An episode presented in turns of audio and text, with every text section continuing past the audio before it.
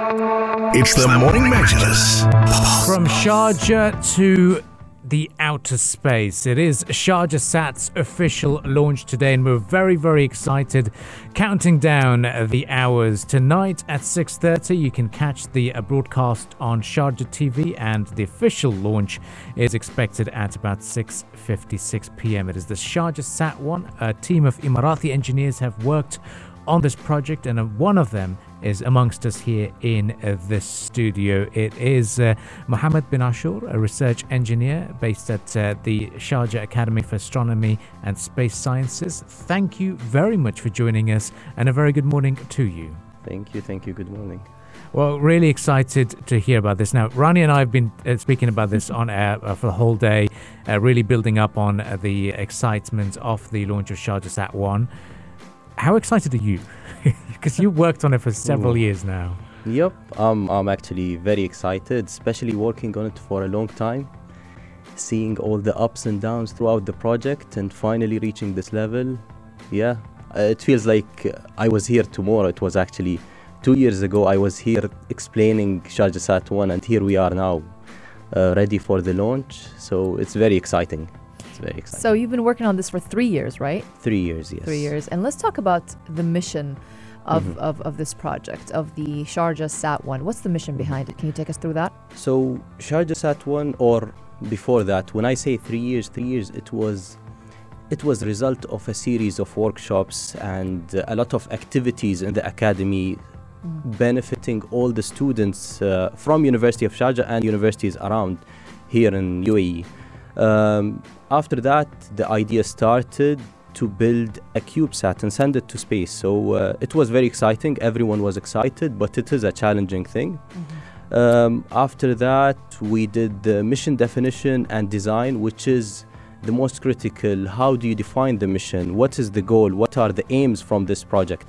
Uh, and after that, it's a collaborative work, as I said, from different labs from the Sharjah Academy for Astronomy, Space Science, and Technology. Uh, so uh, the main, uh, the main mission, the main uh, goal from this mission is to study the solar coronal holes and the bright X-ray sources in in the universe and it, and how it, it affects the space weather. Space space weather has been a very um, interesting uh, topic lately, and uh, studying it is very important. The data are, is very valuable for everyone, uh, especially the people launching uh, satellites around Earth. So space weather is a big topic. Uh, another uh, mission goal was to build the capacity and expertise in this lab, especially for the for the future uh, series of Sharjah Sat uh, projects, inshallah. So um, during this uh, during this uh, project, we were able to build an ISO 6 certified clean room where we can do all the work uh, in a perfect uh, controlled environment. Humidity is controlled, the temperature, it's clean from dust and everything. We can make sure that the electronics used in the satellites are safe to be sent to space. You don't want to send something that doesn't work up there. So Exactly. you missed, yeah. And then uh, we have our, of course, the uh, the workstation with all the softwares to simulate the space environment, to do all the simulations and testing before getting the components and subsystems. And also we have the ground station, UHF, VHF, and soon to have the S-band ground station. To co- we're able to communicate with the satellites in space. So it's very exciting to have all these facilities serving one project and hopefully all the coming fro- projects inshallah So what's going to be happening with the data? So the data that we're going to collect, what's the big use for us? yeah so so the dat- the data is very important for everyone interested in space weather uh, usually what happens is that we get the dat- we get the, this data and then we study it along with uh, of course the professors and the universities specialized in this uh, major and after that we can publish it in uh, big journals and big uh, conferences to to help everyone. And we build on each other's work. So it's a very nice nice thing to have to share with other scientists and other engineers working in this field. And, and how long will it take to publish such data approximately? it's it actually depends on the mission. So so we are launching it today and uh, hopefully we can get the initial data and then it takes a lot of time for filtration to make sure that the data the data they we're collecting is accurate Mm-hmm. and uh, it's realistic rather than it's just a bunch of noise that's affecting the payload um, so we're hoping that we get something uh, within next year, something really important, something uh, really valuable, and then and that something that we can share with the public.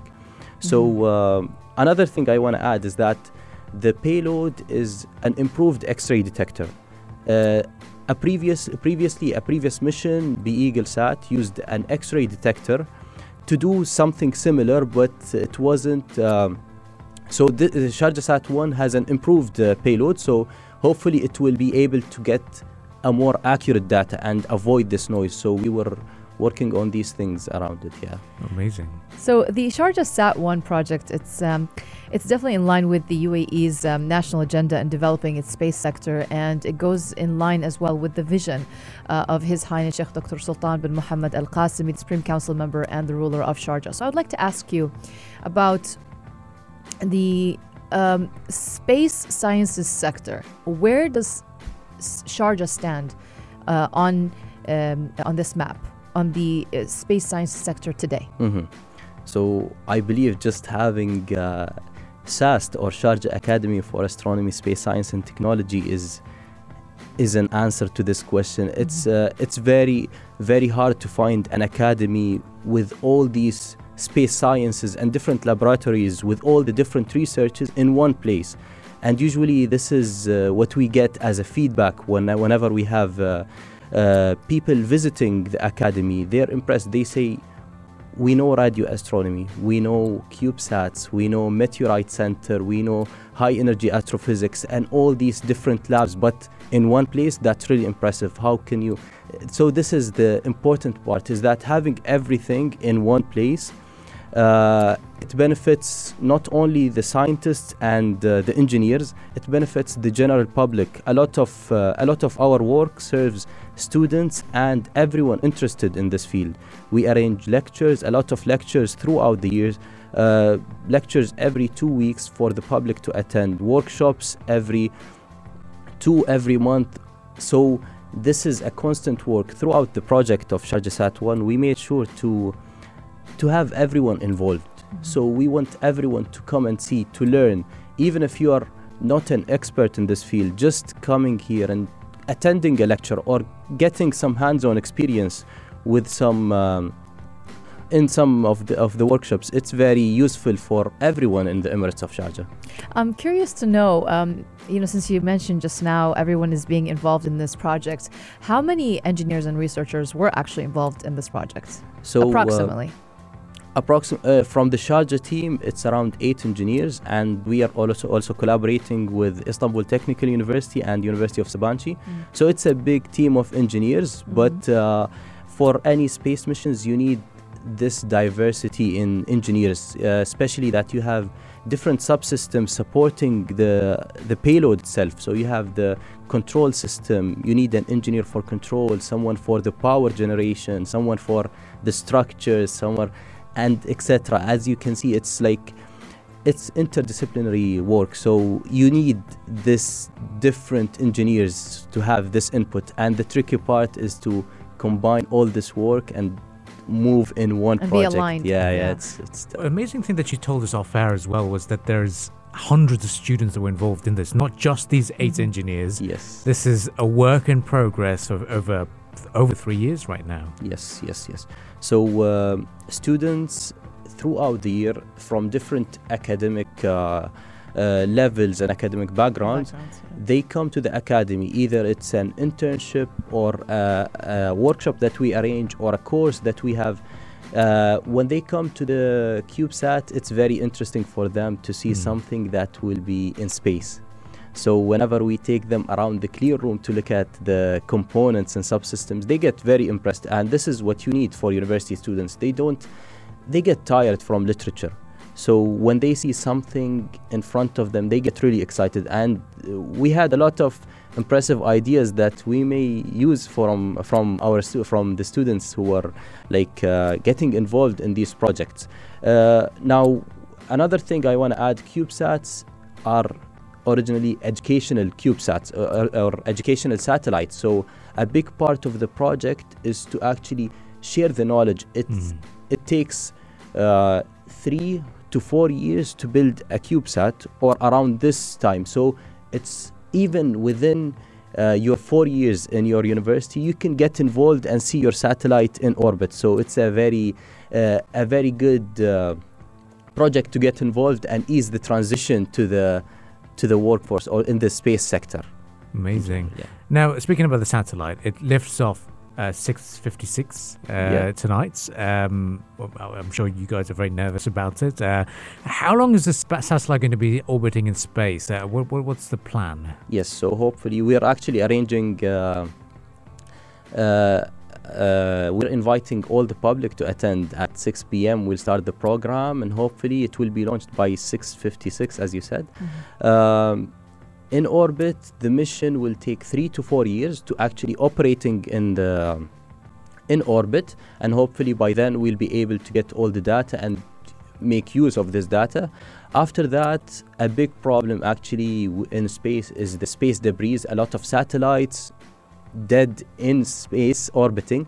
So we actually made sure that our satellite will come back to Earth in less than 15 years, and it will burn in the atmosphere. So this was uh, also part of our mission uh, goals.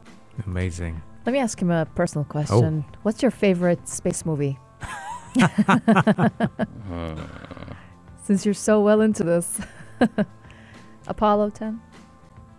I would say maybe, maybe Apollo. I don't Gravity? know. Gravity was nice. Yeah. Uh, a lot of good movies, Space Jam. My and a lot of them have a lot of uh, realistic That's what Mm. I wanted to ask you about. but, yeah. but it's uh, uh, th- that's that's actually what got me in space. Space is an open field, so Mm. you can use your imagination, Mhm. and a lot of things that we are working on are actually from this imagination. If we didn't have this imagination, I don't think we'll ever go to space or think of having an Emirati astronaut or even establishing a habitat on Mars or something like this. So movies did play a lot of uh, uh, a lot of like it took a lot of part to get involved in this field. Like you choose space engineering, it's very it's I'm it's sure after you field, watched a certain really film when you were younger, you you got in, in, interested to be in this uh, in this sector, or no? uh, Maybe I wouldn't say a specific movie, but just hearing about the- all the stories about uh, reaching the moon, Apollo Yeah. 11 or Yeah. uh, Apollo 13, 13, when they yeah. were when they had a problem with their uh, capsule. So a lot of things that you question. So Mhm. it's it's very interesting. I think. yeah. All right, let's say Apollo 13. Apollo 13. Apollo 13 was nice. Yeah. Yeah, it was made nice. the decision right there. Well, we're excited, uh, and uh, well, thank you very much for joining us, uh, uh, Mohamed uh, BinAshour. And it's uh, we wish you all the very best uh, to your you. team, and uh, I'm sure there's going to be uh, a lot of. Uh, uh, uh, nervy moments uh, tonight, and 6:56 is the time when we can sort of breathe a sigh of relief, inshallah. Well, uh, thank you all for tuning in. If you'd like to catch the discussion as a podcast, you can do so on Spotify, SoundCloud, and Apple Podcasts. Just search for Morning Majlis and uh, Sharjah Sat 1, and this is where you will get all the updates.